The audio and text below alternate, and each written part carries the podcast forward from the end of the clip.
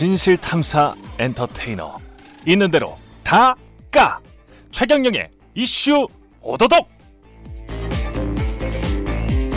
안녕하십니까. 진실 탐사 엔터테이너 최경영입니다. 최경영의 이슈 오도독. 오늘 아침에 시작했습니다. 오전 11시에 시작했는데 이거 녹화하고 바로 올리겠습니다. 그대로 올리겠습니다. 미래한국당 한성교 전 대표가 물러나고 당 지도부도 총사퇴하면서 총선을 코앞에 두고 백지 상태로 돌아갔던 미래한국당 원유철 지대부가 다시 꾸려지면서 후보 선정하느라고 아주 바쁩니다. 미래통합당에선 한성교의 공천 쿠데타를 황, 황교안 대표가 진압했다는 말이 나왔고요. 황교안 대표를 황교안 측 그 사람 이렇게 불렀던 공병호 미래한국당 대표도 사퇴했고 한성교 대표도 본인이 경솔했다 황 대표를 여전히 존경한다고 무릎 꿇는 양태를 보였습니다. 이게 미래통합당에 좋은 걸까요? 친황 독단, 비황 고력, 중도층 이반을 미래통합당 입장에서는 걱정해야 되는 상황인지도 모르겠습니다.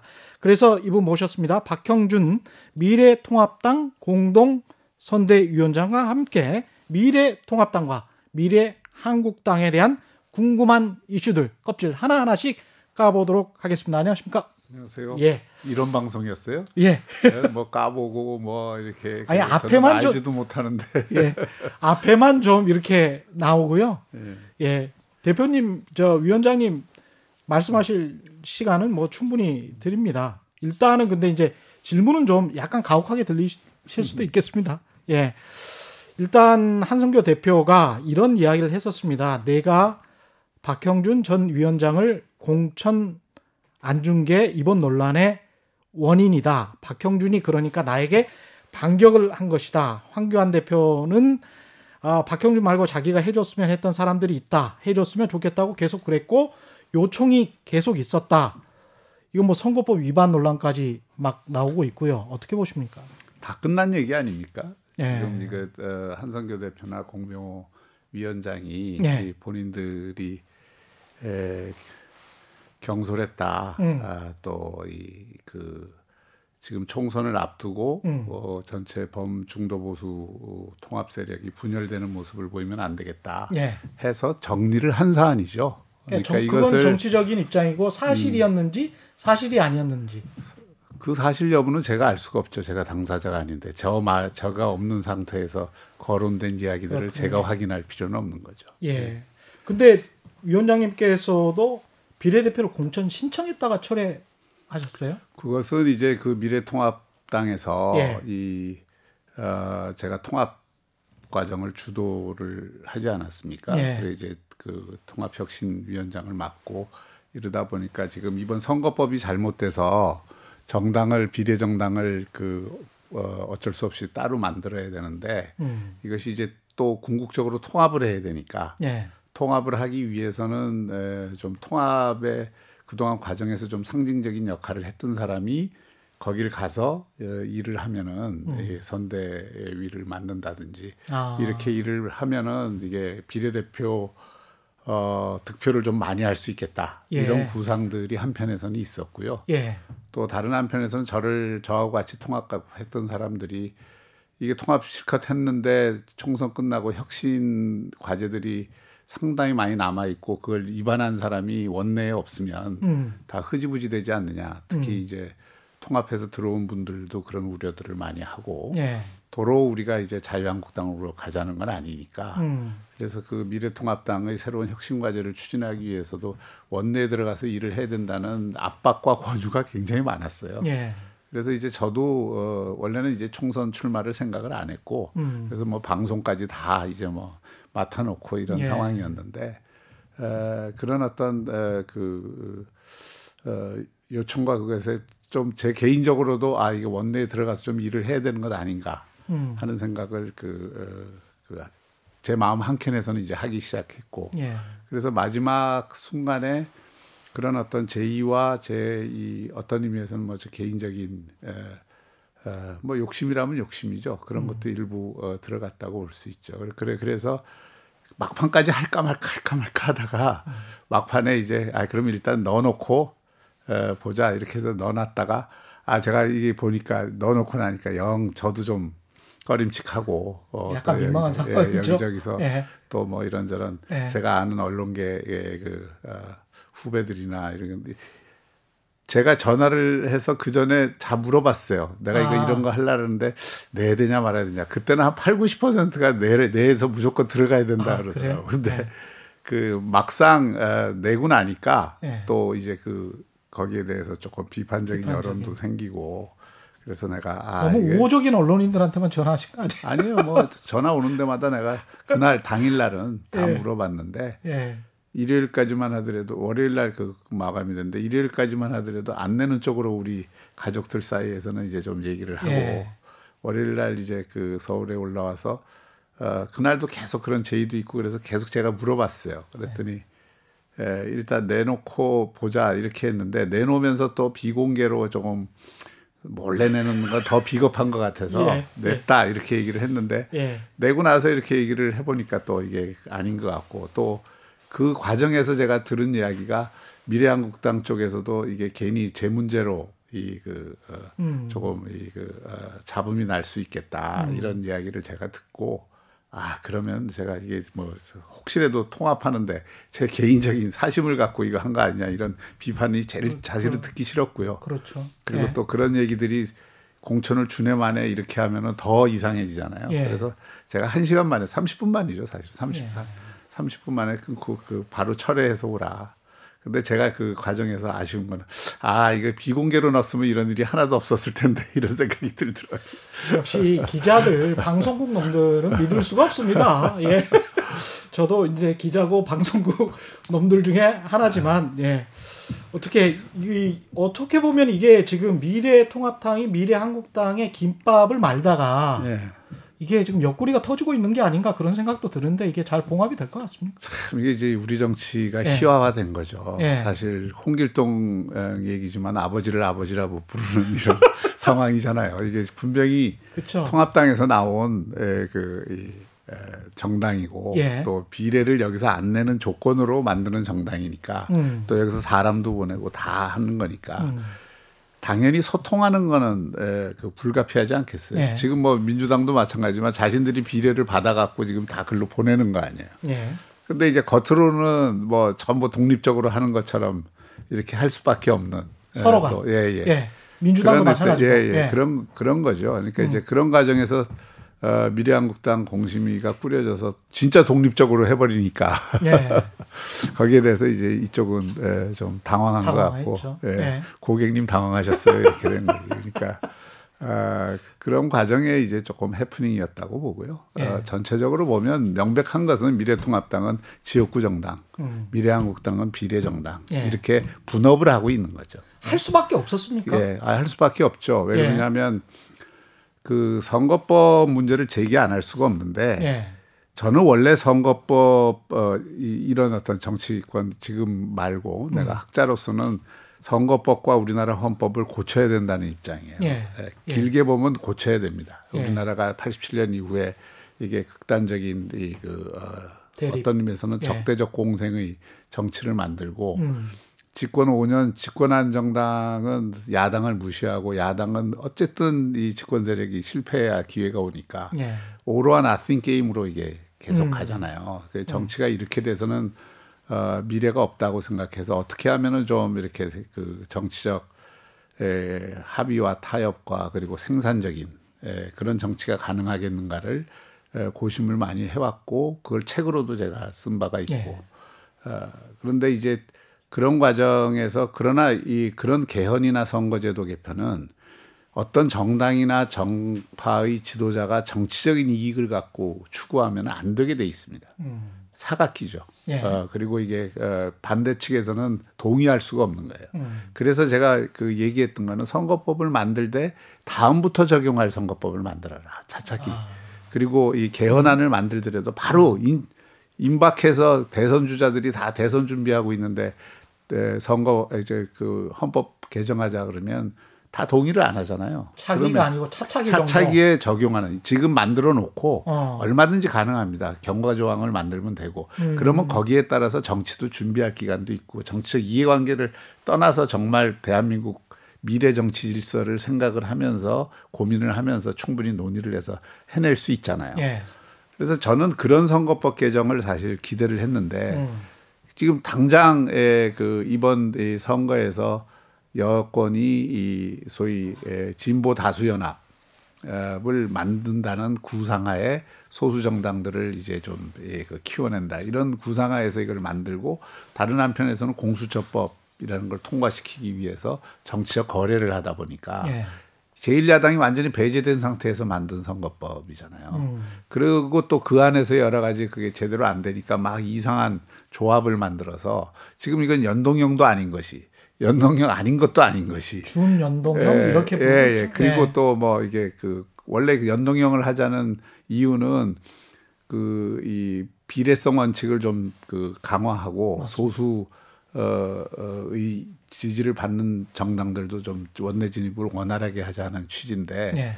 그런 취지들도 제대로 반영이 안 되고 그리고 제 예. 그리고 제일 큰 야당 입장에서는 사실은 의도적으로 지역구를 크게 해놓고 연동형을 조그맣게 해놓다 보니까 음. 지역구 많이 받은 의석은 의도와 관계없이 비례에서는 손해를 볼 수밖에 없는. 네. 그러니까 이게 30석의 연동형 갖고 전체 270석 의석을 좌우하는 어떤 그 선거법이 된 거예요. 그, 그거는 연... 민주당이나 과거의 자유한국당이나 똑같은 입장이었죠.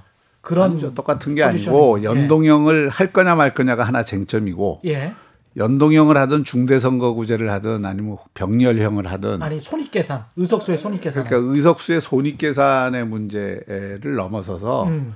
어, 이 어떤 제도를 설계할 때 그 제도가 정합성이 있어야 되고 음.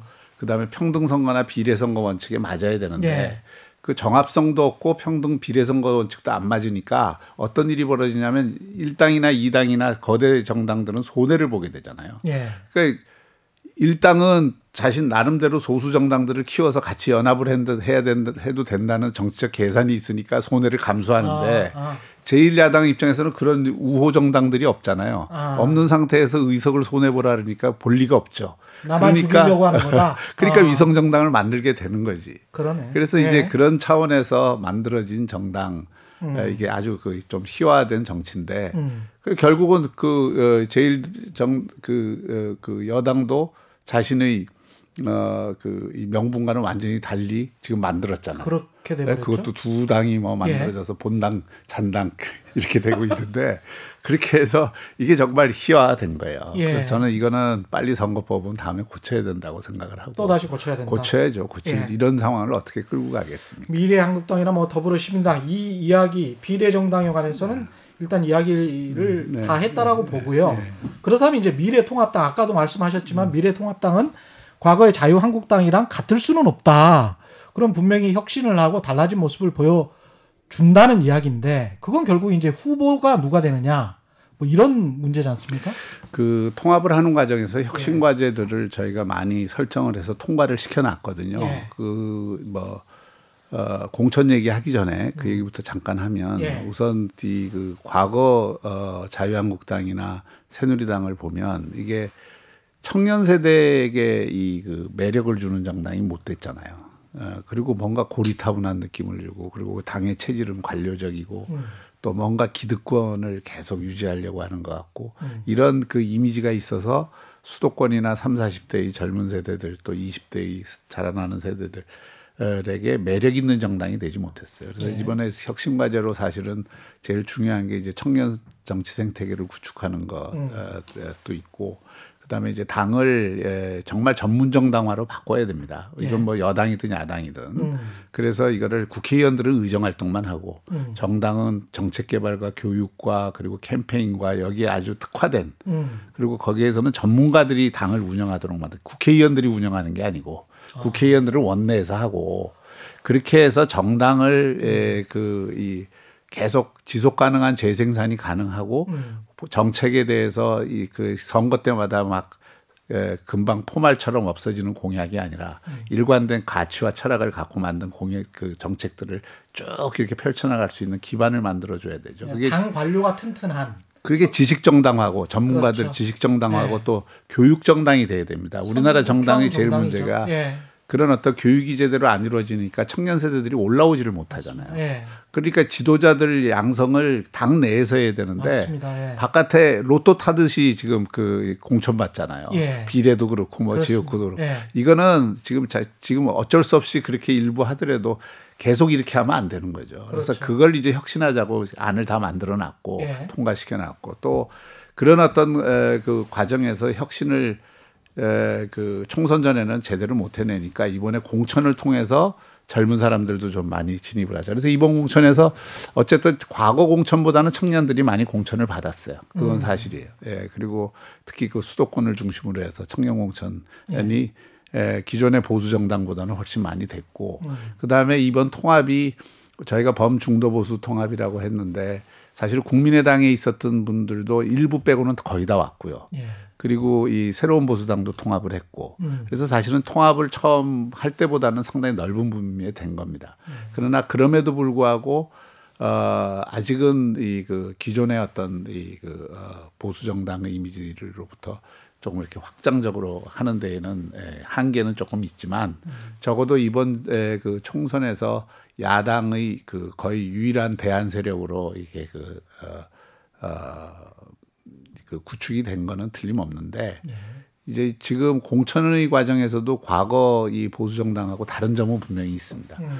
과거 보수 정당에서는 역시 1인 의 그 지배 체제가 예. 강했기 때문에 거기 당 대표나 뭐 리더 어, 이 입김이 굉장히 많이 작용을 하고 음. 예. 그래서 사천 논란이 있고 밀실 공천을 하고 개파 공천을 하고 음. 그래서 상대 후보들을 에, 상대 그러니까 당내 정적들을 제거하는 수단으로 공천을 이용하고 예. 이게 뭐 친이든 친박이든 할 거 없이 그런 공천을 했어요. 예. 18대, 19대, 20대. 예. 그래서 그 사실은 총선 속에서 이 그 당이 점점 분열주의적으로 되고 이게 서로가 서로를 손가락질하게 되고 감정이 음. 골고 깊어지고 그래서 사실은 탄핵도 어 그 탄핵 과정도 그런 식으로 된 거거든요. 있었던 거죠. 예. 그래서 내부에서. 이번 공천은 적어도 그걸 넘어서야 된다는 음. 면에서는 저는 에, 일정한 성공은 했다고 봅니다. 그 부분에서는. 예. 그러니까 개파 공천도 없어졌고 음. 당 대표가 사천하는 것도 훨씬 예, 줄었고. 예, 예. 어. 그뭐 오히려 뭐 언론에서 평가하듯이 지금 친왕은 오히려 물 먹었다 그러잖아요. 음. 그리고 이 또이 아, 좀 젊은 사람들을 많이 그 하려고 하는 그리고 과거 그런 이그 보수 정당에 책임 있는 사람들을 과감하게 물갈이하는 그러니까 43%의 현역 의원들이 지금 물러났잖아요. 예. 그이 미래통합당에서는 그래서 그런 부분에서의 어떤 혁신은 이루어졌는데 음. 문제는 거기를 채우는 사람들 예. 채우는 사람들에 대한 준비는 좀 부족했던 거죠. 그러다 보니까 이게 공천이라는 게 그렇잖아요. 혁신도 해야 되지만 이겨야 되거든요.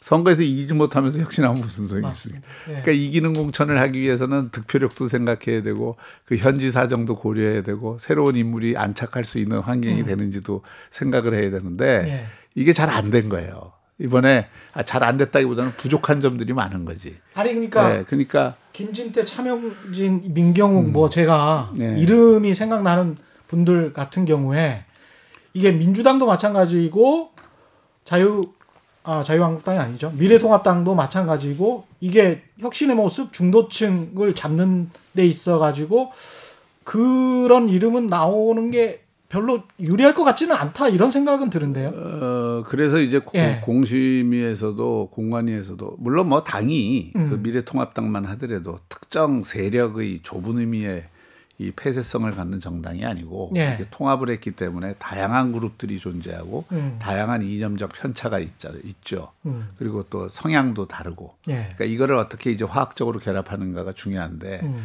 뭐 예를 들어서 미국의 공화당이든 민주당이든 일본의 자민당이든 캐치올 파티 소위 말해서 전 국민에게 많은 지지를 받으려고 하는 정당사에는 우파도 있고 좌파도 있고 당내 여러 그룹들이 음. 있는 겁니다. 그래서 그런 어떤 그 사람들이 공존하면서 그 하는 게 활력을 오히려 높이는 거죠. 그러나 이제 극단적인 사람 또 예. 분명히 대중들에게 이제 책임을 질 행동을 한 사람들은 음. 아그 걸러주는 게 맞죠. 예. 네, 그래서 그런 그런 거를 저는 이번 공심위에서도 많이 했다고 생각합니다. 다는 못하죠. 그거를 예. 어떻게 다 무슨 뭐 그 권위주의적으로 할 수 있겠어요? 음. 뭐 차명진 의원만 하더라도 경선을 통해서 통과된 거잖아요. 예. 그러니까 이제 어떤 경우는 경선을 통해서 걸러지고 어떤 경우는 사전 음. 그런 어떤 원칙에 따라서 걸러지고 이러는 건데 에, 그렇게 해서 공천이 지금 전체 이루어져 있는 이 그 현재로서 평가를 해보면 기본적으로 과거 공천이 가졌던 여러 가지 문제점들은 극복을 했는데 음.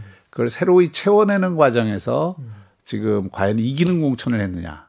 는 것에 대해서는 당내에서도 지금 논란이 상당히 있고 예. 바깥에서 보는 데 있어서도 좀 문제 제기들이 있습니다. 그래서 특히 이제 그런 것들이 영남에서는 무소속 어, 출마가 좀 이렇게 그 어, 많이 나오는 듯 비치고 예. 어, 그리고 어, 수도권에서도 갑자기 이제 그 등장한 신인들이 지역에 안착하지 못하는 음. 예, 그런 상황이 될까봐 지금 우려를 하고 있죠. 그래서 선대위 차원에서도 그 문제를 극복하는데 상당히 신경을 쓸 수밖에 없어요. 현실적인 부분들이 예. 있을 수밖에 없겠습니다. 예, 예. 비례 같은 경우도 마찬가지겠습니다. 그러면 예, 비례 예. 대표 선출하는 데 있어서도 그 비례 대표가 지난번 그, 어, 그 신청한 사람들이 540명인가요? 예. 엄청 많더라고요. 예. 그러니까 이게 에, 뭔가 이렇게 좀 이게 국회에 진입하고자 하는 열망을 가진 분들은 우리나라에 아직도 많은 것 같아요. 정치 욕을 음. 많이 하면서 국회의원들에 대해서 요즘 국회의원들이 옛날에 이제 그에 비해서 보면은 에, 훨씬 좀 뭐라 그럴까 이게 저, 저 이, 옛날에는 뭐 이제 국민들이 국회의원에 대해서 약간 좀 이렇게 권위를, 권위를 예. 좀 인정하고 예. 이런 게 있었는데 요즘은 예. 그런 것도 없잖아요. 그러니까 다 신부름꾼으로 법률적 예우는 똑같지 않습니까? 신부름꾼으로 생각하지. 그래 물론 이제 그런 건 있겠죠. 예. 근데 예. 국회의원 해보면 예. 그 물론 뭐 이제 국회에서 큰 소리 치고 뭐 행정부에 대해서 그 하고 또 이제 법률을 갖고 하는 그런 이제 그것을 잘 공적인 자기 열정과 연결을 해서 하는 국회의원들은 의미가 있겠지만 그러지 않으면은 그게 국회의원 요즘 하려면 지역구에서 4년 내내 한 표 줍시오, 한표 줍시오 해야죠. 예. 그게 동양벼슬이거든요. 일종. 그렇죠. 예. 예. 그러니까 동양벼슬을 하기 위해서 사실 뭐 그러지 않은 영역에서 그냥 뭐 자기 하고 그렇죠. 싶은 거 하면서 예. 자유롭게 사는 사람들이 굳이 여기 들어와서 자기 그 자유도 없이 그냥 모든 걸 해야 되는 사실 그 국회의원 한 분 한 분 보면 바깥에 욕하는 것과는 달리 매우 부지런하고 그분들이 사실 나름대로 봉사하면서 사는 거예요. 그렇죠. 그런데 예. 그런데 이제 평가는 굉장히 낮잖아요. 예. 예. 그럼에도 불구하고 또 지금 하려고 하는 분들은 상당히 많고. 그게 이제 우리나라 정치의 일종의 좀 아이러니인데. 그렇죠. 예. 예. 근데 이번에 하려고 하는 분들 중에 또 성실하면서도 그러나 좀 깨끗하고 정말 제대로 일을 잘할 수 있는 예. 분을 당에서 뽑는 것도 쉽지 않겠네요. 진짜. 그렇죠. 그게 예. 그게 공천인데 예. 공천도 제가 이번에도 보면서 느낀 것은 아 이게 총선 끝나면 빨리 그 미래통합당도 공천 원칙과 시스템을 음. 갖춰서 이제는 다음 공천 전에 이미 그거를 공지를 해서 초, 초기부터 음. 그래서 이제 그걸 중심으로 해야지 이게 이를테면 이제 공심위에서 이그 어, 이 평가를 해갖고 어 사람을 잘 모르잖아요. 현지 그렇죠. 사정도 모르는 상태에서 아. 단수 공천이나 전략 공천을 너무 늘려놓으면 네. 그로 인한 이 그 이 비용이 너무 많이 지불이 되는 거예요. 그래서 이게 네. 우리나라도 뭐 다 장단점은 있는 거니까 음. 어, 다음부터는 미국식 국민 경선제를 하든지 음. 예, 뭐 이렇게 해서 하여튼 에, 공천 시스템을 굉장히 안정화시킬 필요가 있겠다는 생각은 이번에 하죠. 그 경제 이야기, 코로나 19 이야기로 네, 네. 좀 가보죠. 네. 네. 일단은 코로나 19가 미래통합당에게는 조금 좋은 지금 상황 아닙니까? 아닙니다. 예. 어, 지금 이 코로나 위기가 처음에 저희가 생각했던 것보다 예. 훨씬 더 심각해졌죠. 예. 세계적인 팬데믹이 됐고 음. 이 경제 위기와 연결이 되면서 이것이 엄청나게 큰 국난이 돼버렸죠. 음. 그러니까 이거 세계적인 위기이자 우리나라로서는 또 IMF 위기나 글로벌 금융위기에 이 버금가는 그런 어떤 충격을 주는 사태일 수 있잖아요. 네. 근데 대개 이런 어떤 국난 상황이 오면은 정부가 그러니까 텔레비전에 보이더라도 대통령 얼굴이 주로 보이지 야당이 잘 안 보이잖아요. 아, 야당이 할 수 있는 어, 일이 한계가 예. 있으니까. 예. 그러니까 이게 그 선거라고 하는 건 야당 입장에서는 막 선거 분위기가 달아오르고 그래서 지난 3년간의 실정에 대한 비판 분위기가 막 올라오고 음. 그런 분노가 표로 결집이 되면서 야당이 예. 예, 바람을 일으킬 수 있는 건데 예. 그 바람을 일으킬 수 있는 환경이 안 된다는 게 야당으로서는 선거 환경상 그 지금 좋지 않은 겁니다. 그러네요. 예, 예. 그래서 그렇지만 야당이든 미래통합당 입장에서도 국가에 대한 책임 이게 우선이니까. 음. 그래서 저희가 오늘 그 구호를 어그 힘내라 대한민국 바꿔야 산다로 정했거든요. 예. 예. 그래서 이게 두 측면이 있는 겁니다. 국난 극복에 우리가 힘을 보태서 우리 위대한 국민의 힘으로 음. 이 국난을 극복하자라고 예. 하는 어, 그 메시지가 있고 또 그럼에도 불구하고 이 과정에서 지난 3년간 적어도 중도나 보수의 많은 국민들은 이 정부의 정책들이 또는 국정들이 에, 실패했다고 그 또는 에, 그 잘못된 방향으로 가고 있다고 느끼는 국민들이 많잖아요. 음. 그러니까 그 국민들의 에, 그 실정에 대한 이 견제 또는 어, 바로잡기 음. 에, 이런 어떤 에, 그 어, 어, 심리와 태도를 저희가 이제 그 캠페인으로 연결을 해서 어쨌든 이번에 한번 바꿔보자. 음. 사람도 바꾸고 국회도 바꾸고 어, 이렇게 해보자라고 하는 것으로 이제 예, 제안을 해서 그 두 가지를 결합한 구호로 저희가 힘내라 대한민국 바꿔야 산다 이렇게 한 거거든요. 예. 근데 어쨌든 뭐 전체 선거 환경으로 보면은 지금 야당이 예, 상당히 어려움이 많다 음. 이런 생각을 하고 있습니다. 근데 그게 사실은 네. 미국의 트럼프 대통령이 천 달러를 지급하겠다, 직접 지급하겠다 네. 현금 지원. 네. 그게 이제 사실은 지금 보니까 한 2, 음. 300만 원 정도로 더 커지는 것 같은데 네, 네. 그 상황이 되기 전까지 황교안 대표가 최고위원회에서 하신 말씀은 주 50, 52시간 을 먼저 허용하고 일을 더 할 수 있게 하고 뭐 최저임금 이야기하고 음. 그러면서 굉장히 정파적으로 정략적으로 가는 것 같은 모습을 그때 비, 비췄단 말이죠. 그리고 난 다음에 이제 미국이나 유럽이 그 사실상의 재난 긴급 음. 소득 같은 거를 현금으로 지급한다라고 하니까 음. 분위기가 싹 바뀌었어요. 그 점은 조금 시점의 문제가 있는데 예. 예, 모든 정치적인 행위나 어, 어, 담론이라는 것은 그 상황의 그 예. context를 봐야 되잖아요. 예. 그러니까 코로나 위기가 사실은 중국하고 한국 정도의 그 확산됐을 때는 음. 이게 세계적인 위기로 또는 이런 경제 위기 아주 심각한 경제 위기로 어, 그 발전한다고는 모두들 생각 안 했죠. 음.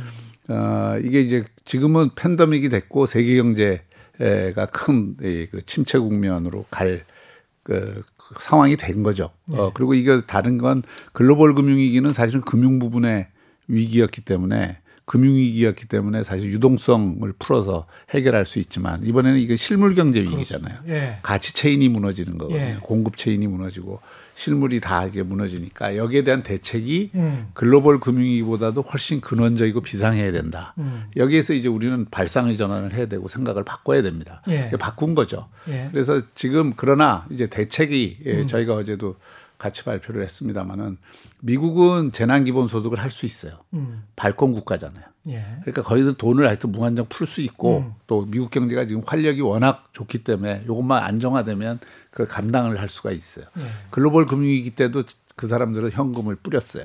그렇습니다. 예, 돈을 예. 그래서. 근데 우리 같은 경우에는 그거하고는 좀 달라요. 음. 근데 지금 그 재난 기본 소득이라고 하지만 재난 기본 소득이라는 표현을 쓰는 거는 적절치 않습니다. 맞습니다. 예, 예. 기본 소득은 예. 계속 주는 계속, 거를 의미하는 예, 예 거고. 그러니까 이거는 예. 우리 표현이 맞는데 재난 긴급 구호 자금이 돼야 되는 거예요. 그 정도 될까? 예, 그러니까 재난 긴급 구호 자금을 그러면 얼마나 풀고 얼마나 효과적으로 푸느냐 이 이제 그 어, 논의를 해야 되거든요. 그렇죠. 그래서 네. 우리가 대안이 없이 지금 뭐 여당 그 비판을 하면 안 되죠. 그러니까 얼마나 우리, 어느 정도 풀어야 된다고 생각하세요? 저는 그 우리가 이제 결정한 건 그겁니다. GDP 그 글로벌 금융위기 때 GDP의 그 2%가 한 20조였어요. 예. 그때 20조 풀었습니다. 예. 지금 GDP 20 2%가 40조가 됐어요. 그렇습니다. 규모가 두 개. 예. 그러니까 40조를 기본으로 하자. 아. 근데 지금 그 여권은 완전히 상반된 두 개의 정책을 지금 들고 나온 거예요. 음. 하나는 뭐냐면 지금 기재부가 내놓은 정부가 현재까지 내놓은 대책은 매우 소극적이고 찔끔 대책들입니다. 예, 추경 그러니까, 그러니까 금리, 추경하고 예. 50조를 쓴다 그러지만 50조는 다 보증이 아니면 그다음에 예. 이율 이자 조금 예, 예. 내려주는 거예요. 그러니까 그거는 예. 그러니까 그거는 돈 갖다 쓰고 좀 저거 저리로 써라 음. 이 얘기지 50조를 실제로 이게 지원을 해주는 게 아니에요. 음. 그러니까 정부 정책은 굉장히 소극적인데 음. 지방자치단체장들이나 정치인들은 과감하게 재난기본소득을 내 주자고 막 주장하는 거예요. 네. 이두 가지가 완전히 달라요. 음. 한쪽에서는 굉장히 소극적인 대책을 내놓으면서 자치단체장들은 뭐 50만 원, 100만 원 막 주자고 계속 네. 하고 있거든요. 그러니까 저희는 그런 방식으로 하지 말고 네. 재난기본소득을 그 어, 그렇게 해서 무, 무차별적으로 주는 것은 필요한 곳에 시급한 곳에 충분한 돈이 가는 게 아니고 음. 그야말로 경제 살리기를 위해서 뭐 돈을 쫙 나눠준다. 음. 이거는 또 뭐 그 또 다른 차원에서 논의가 돼야 되겠지만 예. 그게 아니라 그 정말 이게 그 코로나 위기로 피해를 본 경제적 피해를 보든 그 신체적인 피해를 보든 그 피해를 본 사람들한테 직접적인 그 지원은 아니란 말이에요. 예. 그러니까 그 지원해 주는 거는 과감하게 하고 음. 그거를 좀 차등화하더라도 이렇게 하자는 건데 그 하는 방식을 국가 재정을 풀어서 하면 당장 국가 재정이 너무 부담이 되니까 저희가 이 그 아주 창의적인 아이디어로 생각한 게 국민채를 발행하자는 겁니다. 국민채. 네, 국민채라는 건 뭐냐면 쉽게 얘기하면 지금 시중에 돈이 많아요. 예. 돈이 갈 데가 없어요. 근데 채권을 은행이 그, 그 국가가 발행해서 은행에서 팔게. 예. 그러면 이자를 예를 들어서 2%에서 2.5%를 지금 이 시점에 음. 준다 그러면 엄청나게 다른 데 투자하는 것보다 예. 예. 그 이익이 보장되잖아요. 예, 예. 그러니까 그러면 당연히 돈 가진 사람들이 거기 투자를 할 거 아니에요. 아. 그리고 그 투자한 돈을 갖고 음. 그 지원을 해주고 그 지원도 음. 주로 중소상공인이나 지금 피해를 본 음. 사람들한테 좀 비교 그러니까 뭐 완전히 충분치는 않지만 그래도 어느 정도 불꿀 정도는 되는 돈을 지불을 하자 이거예요. 예. 그래서 천만 원을 주든 칠백만 원을 주든 오백만 원을 주고 음. 그거를 이제 그분들이 그 받는 사람들은 지원을 받고 이그 어, 돈을 투자하는 사람들은 이자를, 이자를 받으니까 좋고 예. 은행은 거기에서 이자를 또그 그 영업 비용 음. 이걸 띄어서 받으니까 손해 보는 거 없고 예. 그러면 이게 한 50조를 우리가 40조를 발행한다 그러면 그를 3년 거치 또는 5년 거치 채권을 발행을 하면 예. 그때 3년 뒤 5년 뒤 대한민국 경제가 회복이 되면 채권을 우리가 이저 갚아도 되는 그렇죠. 거고 예. 그렇지 않고 그때도 어려우면 계속 그걸 돌리면 되는 거거든요. 그렇습니다. 예. 그래서 그런 의미에서 이거는 꼭 먹고 알 먹고 정책이 될 수 있다. 음. 그래서 이게 물론 뭐 궁극적으로 보면은 국가 재정에 부담이 될 수도 있겠지만 예. 지금의 금융 시장 또 유동성 환경 음. 그리고 이 국민들이 실질적으로 필요한 그, 그, 이 요구, 음. 이런 거를 합치시키는 데는 이런 방식을 창의적으로 써보자. 음. 근데 우리는 여당이 아니잖아요. 예. 그러니까 정부가 이건 결국 해야 되는 거니까 야당이 제안했다 그래서 아이고 뭐 이렇게 쳐버릴 게 아니라 그럼요. 한번 예. 그 협상을 해보자 이거 갖고 우리가 이건 수립하는 부분들이 많이 있을 예, 것 같은데. 예, 그렇습니다. 예. 그래서 이게 이제 어, 여야 영수회담도 저희가 제안을 하고 예. 여야 협의체를 구성하자. 이거 국난 극복이니까 그렇죠. 요거는 정치와 별개로 우리가 정책을 한번 같이 머리를 맞대고 만들어 보자 이런 예. 입장입니다. 예. 마지막 질문은 네. 상당히 껄끄러우실 수 있을 것 같은데요. 네, 네. 제가 이제 2008년도에 이명박 정부 때 참여를 하셨습니다. 청와대 네네네네. 가서 이제 당시 홍보기획 비서관을 하셨는데 그 정... 기획관 예. 그리고 예. 그다음에 정무수석을 했어요. 예. 그 전까지는 사실은 시민사회에서 상당히 존경받는 교수 셨고. 아, 그러진 않았고요. 그 전에 국회의원을 했고 90년대 예. 뭐. 예, 그러니까 국회의원 하시기 전에도 그 그 특히 이제 부산 지역에서 존경받는 네, 교수셨고요. 네. 그래도 이제 그 개인적으로 박형준 교수라는 그 보수당으로 가긴 했지만 그 분에 대한 믿음이 어느 정도 있었어요. 예? 네? 그거는 인정, 인정하실 것 같고요. 근데 이제 당시에 정현주 전 KBS 사장 해임과 관련해서 이게 불법 해임이었습니다. 네네. 근데 그걸 두고 이제 2008년 8월에 이런 말씀을 하셨습니다. KBS 사장은 지난 정부에서 코드 인사로 선임됐고 그런 문제를 정상화하는 과정 이런 말씀을 하셨고요. 한 달 전인 2008년 7월에는 과거 권위주의 정권 시절처럼 위에서부터 언론 통제를 한다는 것은 가능하지 않고 또 그럴 의사도 전혀 없음을 분명히 밝힌다라고 네. 하셨는데 그 이명박 정부, 박근혜 정부 때 박근혜 정부 때는 이제 이정현 수석이 뭐 뭐 좀 이럴 때는 좀 극단적으로 좀 도와달라는 전화까지 했고 그게 녹취록이 뭐 공개가 되기도 했고 이, 이 이명박 정부 때 이 정윤주 사장 해임 자체가 이제 불법 해임이었기 때문에 이 관련해서 공영방송 구성원들 한 10년 동안 고통받던 받았던 사람들도 있거든요. 그리고 이제 국민들에게도 이제 사과할 이 미래 통합당 이제 공동 선대 위원장이시니까 예. 그런 부분에서 사과하실 생각은 없으십니까? 어떠십니까? 음, 근데 이제 사과를 하려면 어떤 사안에 대해서 구체적으로 해야 예. 되느냐는 예. 문제가 있는데. 예, 공영방송에 예. 관한 언론 장악. 에, 이를테면 네. 에, 공영방송의 인사 아니 뭐 사과해야 될 건 사과해야죠. 예. 그리고 그 뭐 이렇게 저는 생각합니다. 예. 역대 정권들이 예. 에, KBS나 MBC를 공영방송이라 하지만 사실은 인사권을 통해서 예. 어, 그 공영방송을 좀 친정권적인 방송으로 했던 거는 진보나 보수나 매일반이에요. 예. 똑같아요. 예. 그러니까 그 인사를 예를 들어서 어뭐 김대중 대통령도 그랬고 김영삼 대통령도 그렇고 노무현 대통령도 그렇고 음. 다이그 어, 이 정권과 친화성이 있는 인물들을 이그 선임을 했잖아요. 예, 예. 예, 대통령한테 인사권이 궁극적으로 있으니까 이제 그런 차원에서 이제 인사권을 좀 더 중립적으로 하고 그 중립적인 인사를 왜 안 했느냐 음. 또 그때 왜 그 공정성을 더 실현할 수 있는 제도적 장치를 확고하게 만들지 못했느냐 하는 기준에서 비판한다면 비판을 받아야죠. 그 정권 네. 전체가.